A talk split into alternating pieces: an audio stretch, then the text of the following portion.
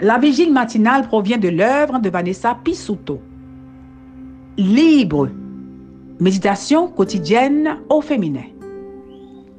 La méditation de ce matin, aujourd'hui, 10 décembre 2022, est tirée de 2 Corinthiens 12, verset 9.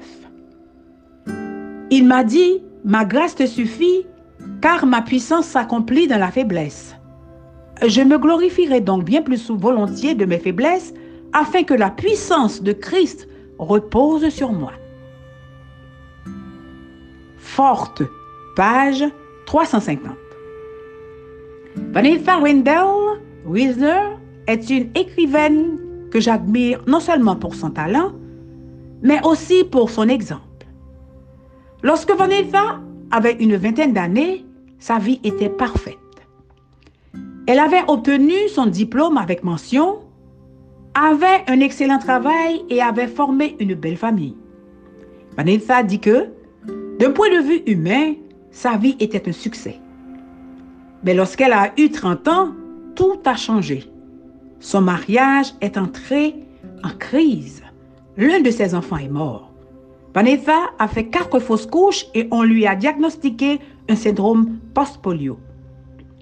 Elle s'est donc consacrée à l'enseignement à domicile de ses enfants et à la préparation de repas délicieux et nutritifs. Malgré tout cela, elle a toujours eu le sentiment de réussir, mais d'une manière différente. Mais quand elle a atteint la quarantaine, tout s'est écroulé. Son mari l'a quittée pour une autre, disant qu'elle n'était pas une bonne épouse. Et ses enfants se sont détournés de Dieu, l'accusant de ne pas être une bonne mère. Vanessa commente Tout ce pourquoi j'avais travaillé a disparu? Les choses auxquelles je tenais se sont désintégrées. Il n'y avait pas un seul fil de réussite auquel je pouvais m'accrocher. Cependant, elle pense que son échec s'est transformé en bénédiction. Cependant, elle pense que son échec s'est transformé en bénédiction. N'ayant rien d'autre à quoi se raccrocher, Vanessa s'est accrochée à Dieu. Mes succès dans la vie ne m'ont jamais apporté la sécurité. Au contraire, ils m'ont poussé à continuer à réussir, ajoute-t-elle. L'adversité et la douleur lui ont appris à fonder une identité non pas sur ses réalisations ou sur ce que les gens pensent d'elle, mais sur Jésus. Amen. Elle dit avoir trouvé une nouvelle confiance en elle et une paix profonde au milieu de la faiblesse et de l'échec. Nous avons tendance à considérer la faiblesse et l'échec avec dédain, mais ils peuvent être un diamant brut. Alléluia. Vos faiblesses sont la clé de l'avenir plus grand et inimaginable que Dieu a prévu pour vous, écrit Matthew de Kelly. Vos forces portent probablement déjà tous les fruits possibles.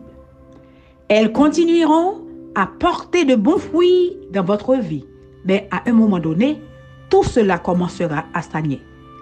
Vos fruits les plus riches et les plus abondants sont intimement liés à vos faiblesses.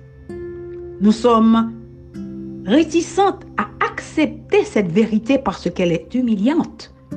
Cependant, c'est précisément l'humilité de la faiblesse qui rend les fruits plus doux et plus abondants.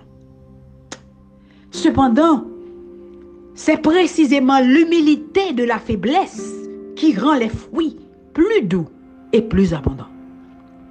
Seigneur, mes faiblesses physiques, mentales et spirituelles sont des avenues pour ta grâce. Aujourd'hui, en toute humilité, J'accepte mes limites. Alléluia. Montre-moi ce que tu peux faire avec elles. Seigneur, mes faiblesses physiques, mentales et spirituelles sont des avenues pour ta grâce. Aujourd'hui, en toute humilité, j'accepte mes limites. Montre-moi ce que tu peux faire avec elles. Amen, amen, amen Que Dieu vous bénisse. Bonne journée.